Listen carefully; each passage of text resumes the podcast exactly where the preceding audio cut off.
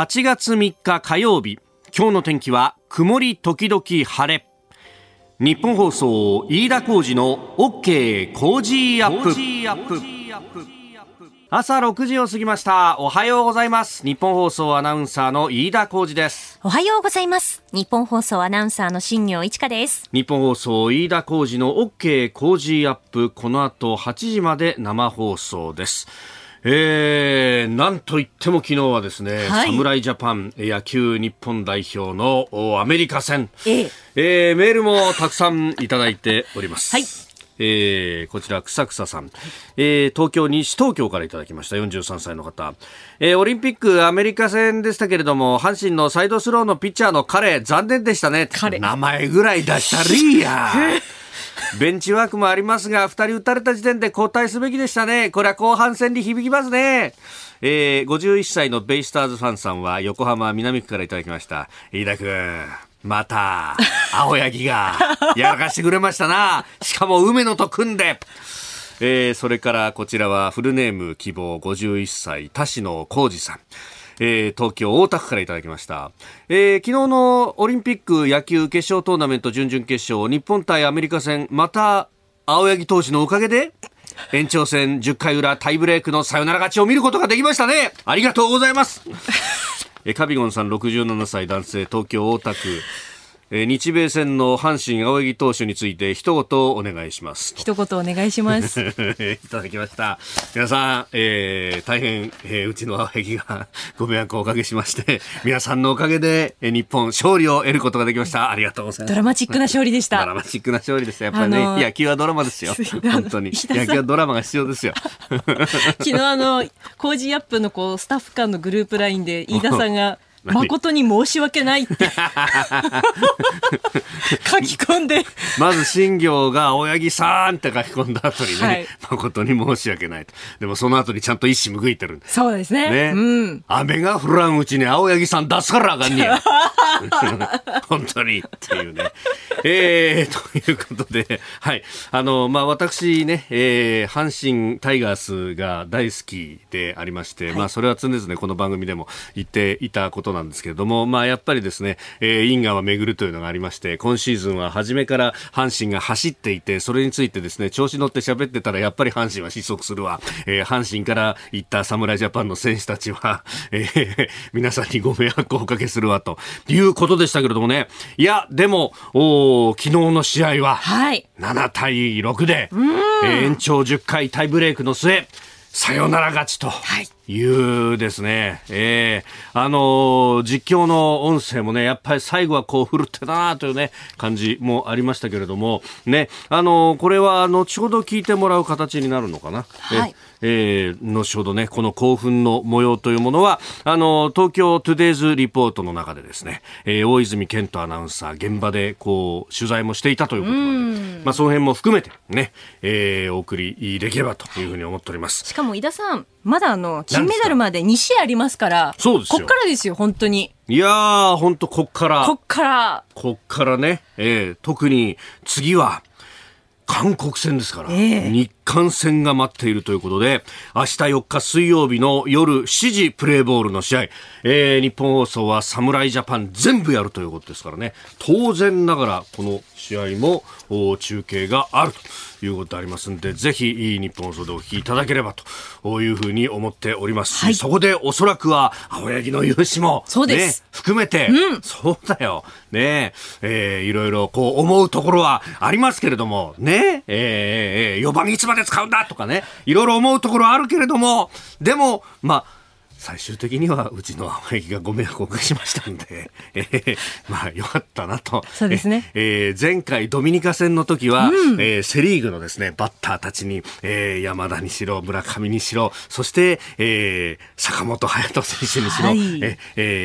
助けていただきました。今回はソフトバンクの皆さんに助けていただいて、やっぱり球界を上げてね、日本オールジャパンでってのは素晴らしいなというふうにですね思った次第でございます。大変申し訳ありませんでした。あなたの声を届けますリスナーズオピニオン、ニュースについてのご意見をお待ちしております。今朝のコメンテーターは経済アナリストでロールシャハアドバイザリー代表取締役 SBIFX トレード社外取締役のジョセフ・クラフトさんです。この後6時半過ぎからは東京トゥデイズリポート、東京2020オリンピックレポーター大泉健人アナウンサーが侍ジャパンサヨナラ勝ち、その興奮を伝えてくれます。そして7時台取り上げるニュースですが、まずは新型コロナ感染者急増地域で入院対象を重症者らに限定へというニュース、今日の一面はこれで取っているところが多いですね。それから亡命希望のベラルーシの陸上選手、ポーランドがビザを発給しました。顔認証を使った決済システム実用化に向けて異業種連携というニュース、そして6時半ごろのニュースキーワードのゾーンでは消費者態度、7時半過ぎのニュースキーワードのゾーンでは消費者態度指数、そして7時40分過ぎスクープアップのゾーンでは FRB の理事が金融緩和縮小の判断について言及と、アメリカの金融政策についても取り上げてまいります。ここが気になるのコーナーです。スタジオ長官各紙が入ってまいりました。オリンピックについては産経新聞一面が体操日本女子前回の東京以来、村上茉愛選手の銅メダルを一面トップで報じております。でそれ以外の各紙はコロナ絡みというところで、読売毎日、それから東京新聞は入院患者の扱いについてであります。読売一面、入院重症者ら限定に転換、感染急増地域、自宅療養が基本となるということ。毎日新聞、入院患者以外は原則自宅、政府宿泊療養を限定、東京新聞、中等症も自宅療養と、病床逼迫で転換ということになっていると報じております。これ後ほどね、今日のコメンテータージョセフ・クラフトさんとまた深めていこうと思っております。それから朝日新聞の一面トップは高齢者2回接種 75% ということで、希望者全希望者達成というのを7月末に2回接種を終えたいと総理言ってたのに、結局 75% しか達成できなかったじゃないかということが一面トップで報じられています。逆に 75% は2回ちゃんと打ってるんだというのは、6割7割いくとかなり全体守られると、これは国民全体が打たないとというところなので、まだまだこれからだということですが、他方重症者の数というものは特に65歳以上のリスクの高いとされる人たちの中では相当抑えられているっていうのは、ここは一つ希望として見出せるのではないかと、ここを急ぐべきなんじゃないかということを思います。それから気になる記事ですけれども、まずですね、各種社会面だとか、あるいは一面で、少し触れているところもあったかな。7月の2日、集中豪雨が起こって、そして熱海市の伊豆山地区で、土砂災害があった、あれから1ヶ月を迎えるというところ、昨日1ヶ月ということで社会面などで、ね、各種大きく取り上げられております。その中で、この盛り土というものが、産廃の廃棄物が実質上、積もっていたところだというのは、いろいろ報じられてましたけれども、結構ここでですね、特集を組んでというところが多いようです。朝日新聞、人災解明途上とこういうふうに、書いて、あります。熱海の盛り土、人災解明はと、基準の3倍以上造成時から放置されていたんじゃないかという話、そして行政がいつ認識していたのか、住民は行政訴訟も検討しているということを報じております。このね、盛り土に関して、前々から、一部報じられていたところでありますが、その基準をかなり超えていた、行政どこまで把握していたのか、そしてこれに関しては、条例で制定するということでしたけれども、都道府県あるいは市町村の中で制定しているところもあればしていないところもあったというあたりを、これから先もどうしていくのかということ、それから科学的な、ね、解明がこれは必要ですけれども、その横にあった太陽光パネルとの関連性はどうなんだということも発災直後から言われていましたけれども、この辺の解明というのも必要になってくるだろうと、そして被災された方々の、生活の再建ということがこれから先一層求められるところであります。日本放送ではこの、熱海の義援金、困っている方の、少しでも、再建の後押しになればということで、こちらも募っております。ホームページをご覧いただきますと詳しい募金の方法が出ておりますので、こちらもどうぞよろしくお願いいたします。今日で1ヶ月ということになるわけであります。そうですね、雨が降ったのは2日ですが、発災が3日の朝10時半ごろということでしたので、土石流発生から今日で3日、なお不明5人と、亡くなった方が22名いらっしゃるということであります。それからもう一つ、これはですね、ごめんなさい、朝日が国際面で朝日だけが触れていますが、北戴河会議というですね、夏に北京の、近郊といってもちょっと遠いんですけれどもの避暑地に、中国共産党の現役指導部と長老たちも集まって、今後話し合うとされる、会議がですね、非公式な会議ですけれども、これがどうやら始まった模様だと。これ始まったとも言わないし、中間の報告もないし、終わったとも言われないという、なんとも不思議な、会議なんですが、ただしここで密室で重要な政策だとか人事が決まるというもの、これがですね、いよいよ始まったということであります。習近平、国家主席、もうすでに国家主席としての定年は、踏み越えるということ、2期10年の任期の制限を取っ払ったということは、もう決めておりますが、その先の定年制まで取っ払えるかどうかということに関してはまだちょっと曖昧なところがあって、これをこう長老たちをねじ伏せることができるのか、そういうことをすると習近平氏の個人独裁というものがますます強まるということで、周りの国々としては見えづらくなってくるというあたりも含めてですね、この会議注目であります。ポロポロと中の様子がこれから先報道されるのかもしれないというところですが、まずは始まったという一報が出てきました。以上、ここが気になるでした。さあ、東京トゥデイズレポート、東京オリンピックの興奮をお伝えいたします。東京2020オリンピックレポーター大泉健人アナウンサーが伝えてくれるのは、昨日の侍ジャパンの試合、大泉アナウンサーです。大泉さん、おはようございます。はい、おはようございます。いやー、劇的だったね。本当に苦しんで粘ってで、最後の最後に回のこの一本で決めてくれたという感じになりましたね。序盤から本当に苦しい展開で見ていたんですが、はい、アメリカベンチすごく勢いがあるなと感じてまして、というのもNPB の選手、DNA のオースティン、はい、それからソフトバンクのマルティネス、ヤクルトのマクガフ、こういった選手たちがですね、アメリカベンチの先頭に立ってものすごく声を出して、何かこう日本ベンチの雰囲気を圧倒していたなという感じがしたんですね。で、しかもリードを許してましたんで、これはどこかで流れを変えなきゃいけないなと思ってました。で、そこでやはり不調のヒットがなかった鈴木誠也に一発があり、そして千賀滉大復活の2回無失点。はい。このあたりから流れがどんどん変わってきまして、やはり最終回、柳田のセカンドゴロで追いついて、これで正直タイブレークになったことによって、確率論的にもうこれはそれ勝ったなと思いましたね。裏の攻撃、サヨナラがあるっていうことでやっぱり有利。ありますし、あとやっぱり10回にアメリカはバントしないで、2塁手にヒッティングさせたじゃないですか。はい。で、結局栗林が抑えて。結果三振だった。はい。で、10回裏は、栗原良也がバントを決めて2塁3塁になった。この、攻撃のスタイルの仕方っていうのも、やっぱり日本とアメリカの違いだと思いますし、確実に1点を取りに行くっていう点では、やはり日本が、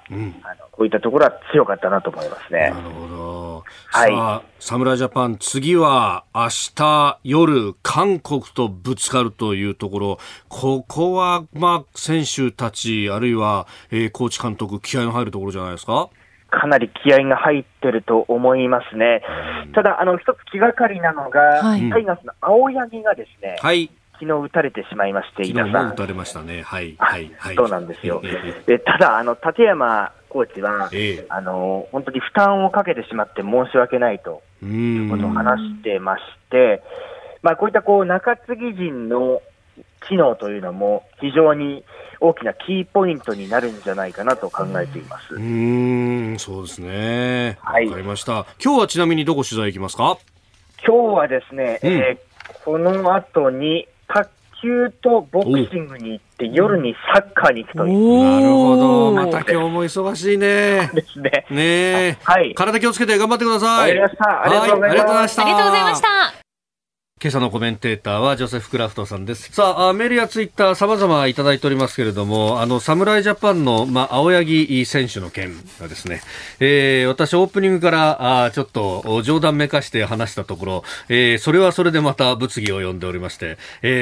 青柳さんのことで飯田さんが謝るのは間違いですと、滋賀野聡さん、打たれたから悪いみたいに言われますけれども、誰だって失敗はあるじゃないですか、みんなで力を合わせて逆転勝ちできたんだからそれでええやんと、いうことでいただいております。何を言っても怒られるという感じですけれどもねはい、大変失礼しました、それからですね、こちらちゃんたつさん、習志野市の方ですが、侍ジャパン勝ったのはとても嬉しいんですよ。でも9回裏に得点を取った相手のピッチャー、ヤクルトのクローザーのマクガフなんです。ヤクルトファンの僕としてはとても複雑です。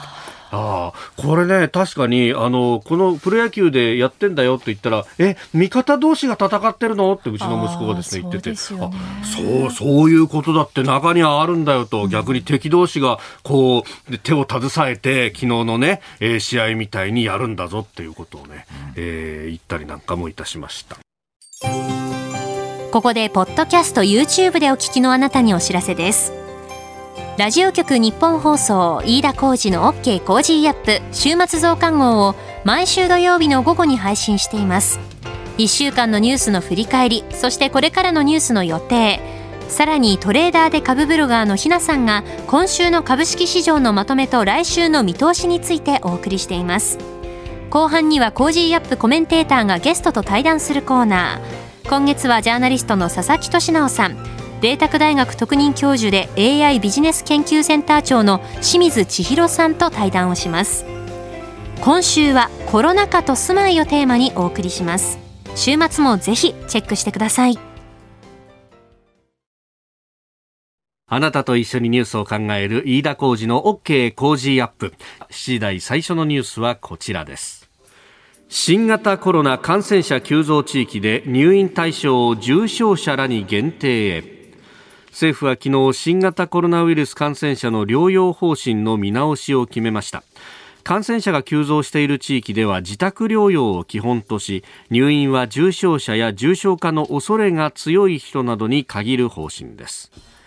今週中にも新しい方針の運用を自治体に正式に求めるということであります。これをどう取るかというところで、見出しの中には中等症も自宅療養なのか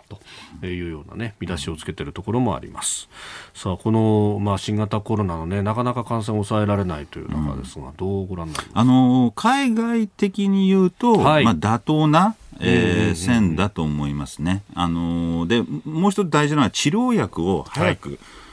進めていく、この抗体カクテルとか、これを進めていけばより効果的に治療ができるということなんで、でもう一つはやっぱり正しくデータを知っておかなきゃいけないのは、ちょっと最近、特に先週においては、アメリカの例をとってマサチューセッツ州でクラスターがあって、7割がもうすでにワクチン2回接種してもまた、感染したと。で、あれは実は、特殊なのか、ちょっとデータがあれなのか、その後にアメリカの CDC が、全国で出たデータとしては 1% 未満が感染していると。ワクチンでほとんど9割以上が、ワクチン打ってない人。したがってやっぱりワクチンを早く打つというのが最も大事はい、ということですね。自分の身を守るという意味でもそういうことですね。あとこれに関連するともう一つやっぱりその日本の医療体制でいうと、はい、これちょっと年初のデータですけども、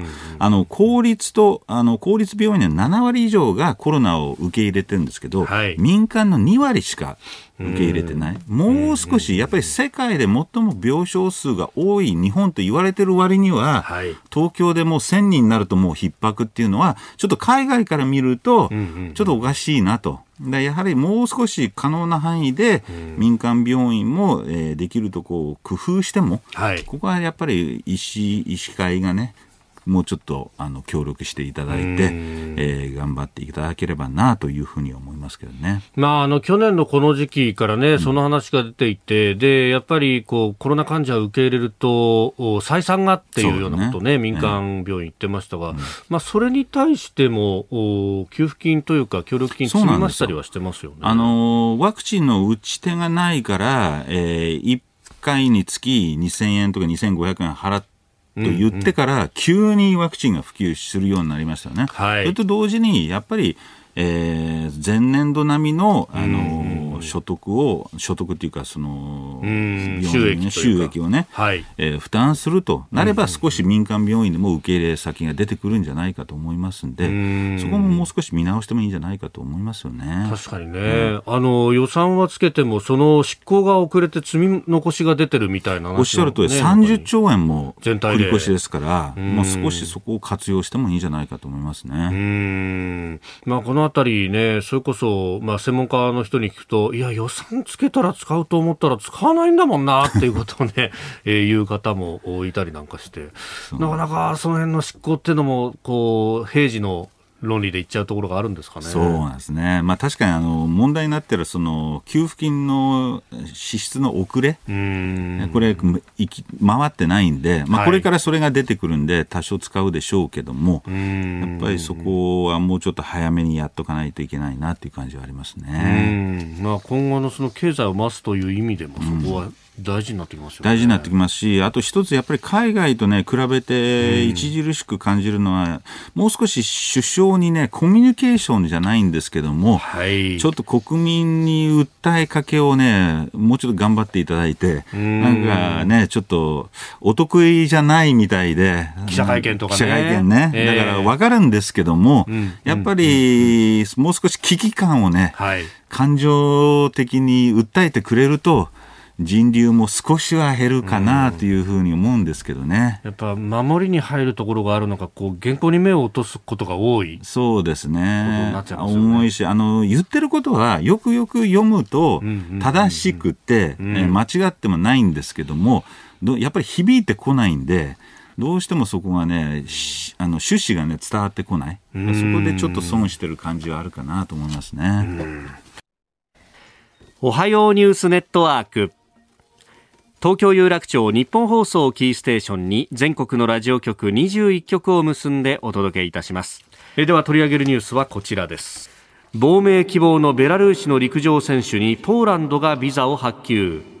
東京オリンピック陸上ベラルーシ代表で本国からの帰国命令を拒否し日本に滞在しているクリスティナ・チマノウスカヤ選手が昨日ポーランドへの亡命に向けた書類を提出しました。ポーランド外務省高官は昨日ビザを発給したとツイッターで明らかにしております。これ本国からの帰国命令拒否というふうに報道されてますけれども、もともとこの帰国命令がむちゃくちゃですもんね。むちゃくちゃですし、ベラルーシはもう欧州最後の独裁者、はい、と言われてるぐらいルカシェンコ大統領、そうなんですよ、めちゃくちゃなんで、これ国際的にはねかなり大きなニュースで、ちょっと個人的にはもうちょっと日本として、はい、日本政府として存在感をこういった問題にも、出してほしいなと。言いますのはこれ日本の難民受け入れっていうのはもう今までずっと低い。2018年度で1万、500人程度が申請する中で、はい、42名が、受け入れと 0.4% しか難民受け入れがないということはやっぱり国際社会で日本のこういった人権問題の立ち位置がもう少し問われてるんじゃないかなというふうに思いますね。これね、今回の件も、官房長官昨日の会見の中では、いや IOC だとか、組織委員会がこれ対応してるんで、法律に従って粛々とやるんですというようなことをおっしゃっていて、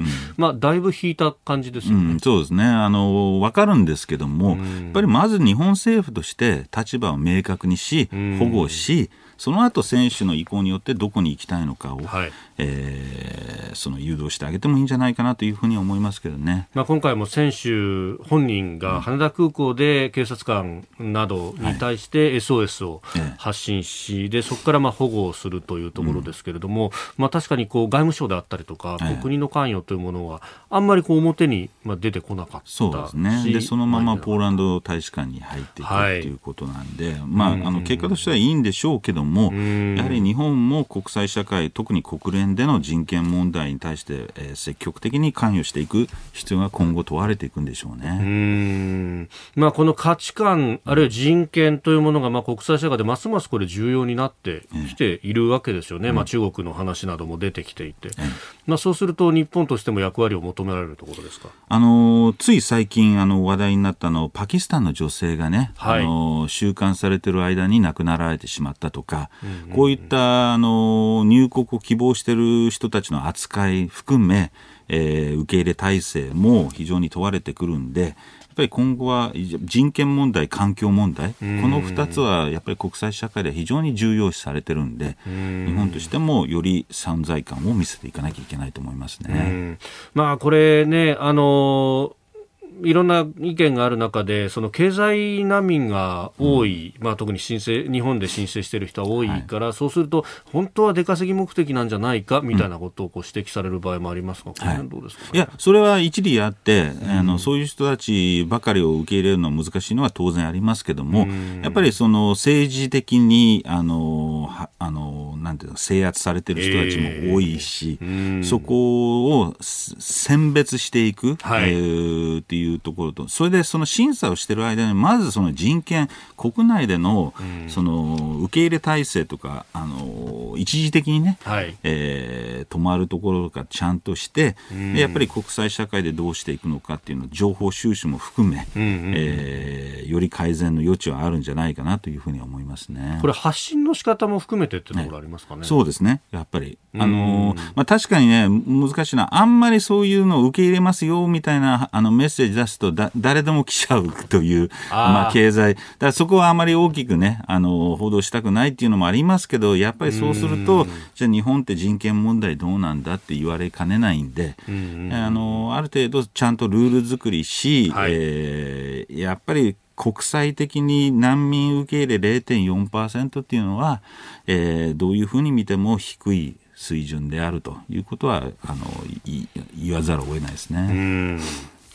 そして、もう一つ用意していたニュースですが、顔認証を使った決済システムの実用化に向けて異業種が連携ということで、りそなホールディングスがパナソニックなど4社がこの顔認証技術を使った決済基盤の実用化で連携すると発表しております。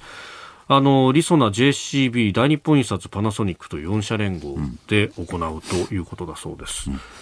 いや、非常にいいことだと思いますし、むしろちょっと遅すぎるのかなという感じもします。すでにもうスマホでね、顔認証できてますので、で大事なことはこれやっぱり特にクレジットカードとか銀行のカードでその盗難偽造防止に非常に役立つということなんで、こういった対応というのは非常に、いいことだと思います。ちょっと個人的には気になるところでは、これって技術的に双子とか、あとねちょっと年を取っていくと認証できるのかな。あとね、頑張ってほしいのはマスクですね。マスクつけたままで認証ができると非常に便利だなというふうに思いますね。確かにマスクつけると知り合いであっても分かんないっていうね、人間の感覚の部分でも鈍るところがある。そうなんですよね。これをAI だとか駆使してどう乗り越えていくかですね。そういう技術はあると思うんで、もう少しそこを広げていくと、使い勝手が良くなるんじゃないかなと思いますけどね。まあ、これ指先の静脈使った、ね、はい、生体認証であるとか、まあ、顔認証とか、さまざ、まな新しい技術というものが、決済技術の中にも出てきてますけれども、まあね、他方この情報を誰かに取られるとって言って危惧する方もいらっしゃいます。その辺バランスですかね。やっぱり日本だとやっぱり個人情報、ここにすごく趣が置かれるので、はい、なかなかこういった技術がね、発展しづらいんですよね。で、これは確かにそういったデメリットもあるんですけども、便利性とか安全性というメリットもあって、国民としてはどこまで個人情報を重視するか、そしてそういった便利あるいは安全性を、バランスですよね。で、個人的にはちょっと国際社会で置くと、日本はこの個人情報保護にかなり傾いていて、こういった技術がなかなか伸びにくいっていう現状はありますよね。まあ、入り口でこう止まっちゃうというかね、そういうことですね。決してそれはまあ価値観なんで、悪いというわけじゃないんですけども、それによってその技術進展発展が、阻まれる、リスクもあるということは認識しておいた方がいいですね。続いて教えてニュースキーワードです。消費者態度指数。内閣府が昨日発表した7月の消費動向調査によりますと、向こう半年間の消費者心理を示す消費者態度指数は、前の月と比べて 0.1 ポイント上昇の 37.5 で2ヶ月連続で改善。態度指数は新型コロナウイルス流行前の2020年2月調査以降、最も高い水準でした。まあ、半年間の暮らし向きや収入の増え方、雇用環境、それから耐久消費財の買い時判断について、動向調査を実施するということで、これね、どうですか、いいニュースと見ていいんですか。いいニュースなんですけど、これは心理的なものですよね、消費者の。でね、はい、データを1月からの動きを見ていくと、これ全部ワクチンと関連してるんですよ。例えばこの消費者マインドがね、反発したのが最初に3月なんですね。で、2月にワクチン供給すると、普及すると政府が発表して、期待が上がって、この指数がポンと跳ねると。だからその後ちょっと失敗しちゃって、ワクチンがでそこからまた下がるんです。なかなか始まらないぞって言って下がって、で今回もまた6月にポンと跳ねるんですね。でやっぱり5月の末に職域接種とか、ワクチン普及がやっとこれで広まったっていう感覚が広まって、消費者マインドも良くなる。つまりもうとにかくワクチンを早く多く普及するっていうのが、まあ、経済にとっても非常にいいっていうことが証明しているということだと思いますね。これはどうですか、諸外国見てもやっぱ同じ傾向ですか。同じです。もうアメリカがちょっと度が過ぎてるんですけど、ワクチンがね、もう5割過ぎたらもうみんな何でもないと見て普通に、そしたらまたデルタ株で大変だなってるんで、ニューヨークの市長とかね、マスクしなさいって言ってますよね。だからあまりいいことなんですけど、じゃあ改善してワクチン普及したからといって、じゃあ何でももうしていいっていうわけではないということですけども、とにかく、ワクチンが大事ということですね。まあ、これね、そう考えると、まあ、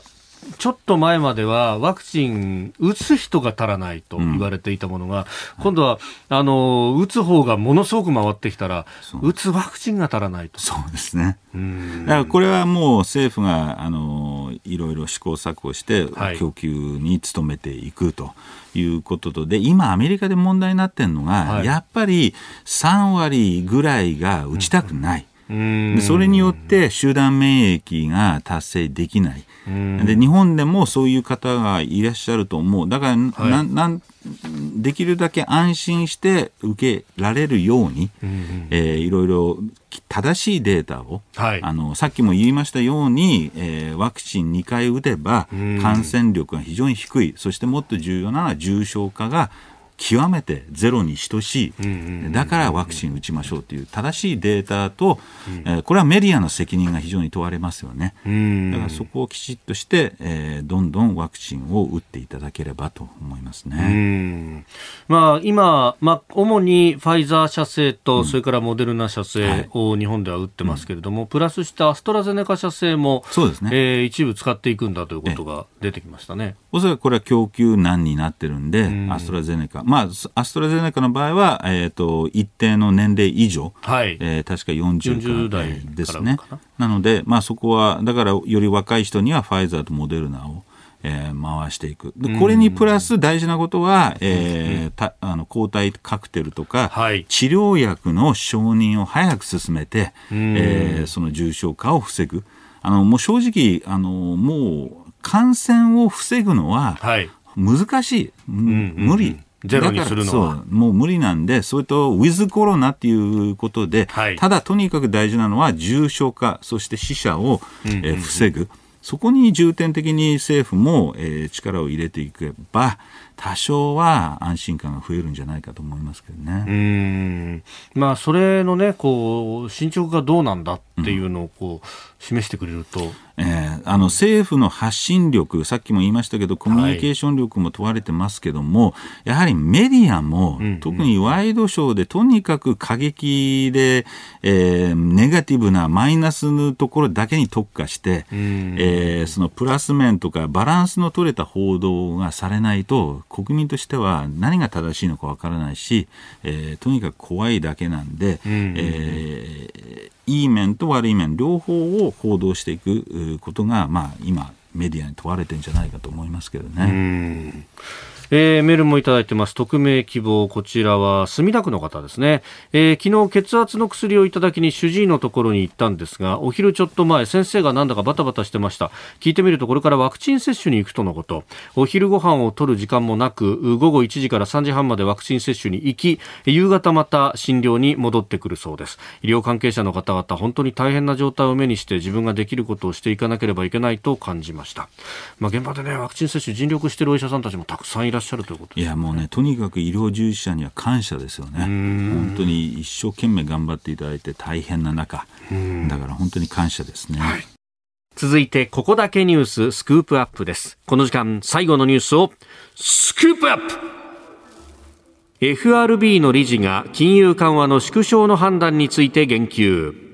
FRB アメリカ連邦準備理事会のブレイナード理事は先月30日、金融緩和の縮小について国内労働市場の一段の改善が必要だとし、9月の統計を見れば今よりも自信を持って判断できると述べました。アメリカの金融緩和、縮小がね、言われてきていて、インフレとの絡みかと思ったらそうじゃなくて労働市場の方だと。まず FRB は2つの目標を持っていて、1つはインフレ、もう1つは雇用の、最大化、この2つの両輪で金融政策を決めているということなんで、で、ご存知のように今インフレは相当 3% 台以上に上がっていて、もうここはもう完全にクリアと。で、まだ、コロナ前の水準に戻ってないのが雇用で、前回この番組もご紹介したんですけども、雇用が、まだ改善していない一つの要因としては供給面、つまり、失業率特別給付金で働かない方が、給付金もらってた方が、失業保険もらってた方が得なんで、労働参加率が下がってるっていうのをご紹介しましたけども、これがもう9月で、終了します。なるほど。すでにもう7月の時点で半分の州で、早期に中止してるんで、これから雇用統計が、伸びてくるっていう予想で、このブレイナード理事もそこに、注目しているということです。だから要はもうインフレ的にはすでに相当高いので、動いてもいいんだけど、さらにプラス雇用がついてくればもうやるよというメッセージですね。これ、ね、制度がそこでなくなれば、雇用がこう伸びてくるだろうと、うん、で他方そのじゃあ制度の延長を求めるみたいな向きっていうのはあるんですか。いや、さすがにこれはやりすぎだと。要するに週$300、つまり月でいうと15万円弱、うんうん、今までより加算されていて、さすがにこれは多すぎるよねということで、逆に経済を回す意味では、はい、この給付金はいらないというのがもう感です。だからそれはないんですけども、まあ、いずれにしろテーパリング資産縮小はもう間違いなくやる。で、今市場が求めて注目しているのはその発表がいつなのかと、はい、でブレーナード氏は、まあ、ハト派の急先鋒であるブレーナード氏は早ければ11月の会合で、実は昨日の夜もう一人ワーラー理事、はい、という人がいるんですけども、彼は中道派なんですけども、彼は早ければ9月と言ってるわけですね。したがって、まあ、9月か11月か、まあ、いずれにせよもう年内には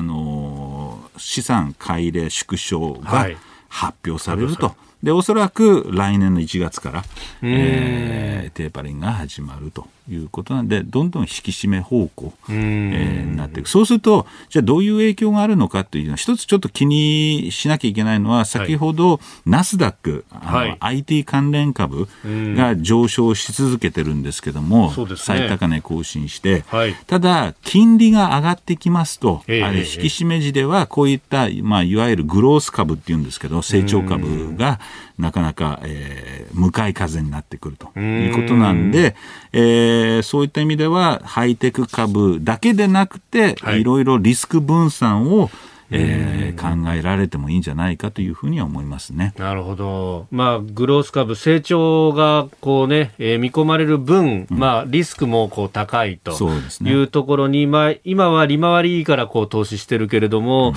うん、10年債の利回りとかが良くなってくれば、そうなんです、こっちの方がリスクが低いぞと。そういうことですね。なんで、まあ、今までは、去年までは何に投資しても商品市況、仮想通貨、何に投資しても上がってた、はい、でこれからはより選別をしていかないと難しい相場になってくると。だから何でも買えばいいっていうもんではなくて、少し選別していかなきゃいけないという相場になってくると思いますね。で、まあ、これ足元のインフレ率、3% 程度となってきました。でこれバイデン政権は財政もこうどんどん出してやっていこうと、ハイプレッシャー経済なんていう言い方してますが、これこの先のインフレ率ってどう推移していきますか。FRB は、一時的と、で確かに市場も一時的というふうに受け入れてるんですけど、私は必ずしも、それは安易に思わない方がいいと。もう一つ言うと大事なのは、アメリカ人ってガソリン価格と住宅価格に非常に敏感なんですよ。今ガソリン価格上昇してます。それから住宅市場が、リーマンの時の水準、価格上昇率はリーマンを超えてるんです。だからアメリカの住宅金融機構が前例のない価格上昇というぐらい過熱している。10% 以上来てるって話ですね。15% 最近で上がっているということなんで、かなり過熱があるんで、これ以上の低金利っていうのはやっていけないということも言えますね。でその住宅に関連して、今、まあ、コロナで困窮している人に対して、はい、まあ普通は家賃払えなくなったら出てけっていうふうになるけれども、それをこう一旦猶予するというようなことをやってると。それがね、今話題になってて、ずっと家賃をまあ、免除じゃないんですが保護、だからその退去させない、家賃が払えなくても、その地主はその退去命令ができないような措置を取ってたんですけど、それが今月で切れちゃうんですね。でそれをバイデン政権が延長しなかったと、はいいうことで、そうしたら反発が来て、はいそこで世論に押されて、昨日をバイデン政権がそれを見直すと、おそらく延長されていくっていうことですね。これそうするとこう家主からしたら市況は上がってってんのに、これ回すこともできなければね、他の人に貸すってのもできないじゃないかって不満がたまるという。これこっちが立てばこっちが立たずで、少しバランスを見ていかなきゃいけないんですけども、とりあえず緊急の措置としてはその退去命令ができないような形で取ってるけど、やがてこれ、今度は家主の方が痛手を被ってくるので、どっかの時点で、でも年内まではちょっと維持してもいいんじゃないかという見方が今のところ主流ですね。日本でもこの家賃問題に関してはもう少し政府も援助をしてもいいんじゃないかと僕は思うんですけどね。飲食店などでの、ね、家賃の補助等々というのは、一部制度はあるけれども、なかなかその使い勝手とかね、いろいろ指摘されるところありますね。そうなんです。だからやっぱりこの緊急事態宣言はいいんですけど、そういった保護というかその、金融面での潤沢に支えていけば、もう少し人流も止まるんじゃないかと思いますけどね。FRB の金融緩和の縮小、この先の見通し、そして、アメリカ経済、解説いただきました。今朝もポッドキャスト YouTube でご愛聴いただきましてありがとうございました。飯田浩司の OK コージーアップ、東京有楽町日本放送で月曜日から金曜日朝6時から8時まで生放送でお送りしています。番組ホームページでは登場いただくコメンテーターのラインナップや放送内容の原稿化された記事など情報盛りだくさんです。また公式ツイッターでも最新情報を配信中、さらにインスタグラムではスタジオで撮影した写真などもアップしています。ぜひチェックしてください。そしてもう一つ、飯田浩司アナウンサーの夕刊フジで毎週火曜日に連載中の飯田浩司のそこまで言うか、こちらもぜひご覧になってみてください。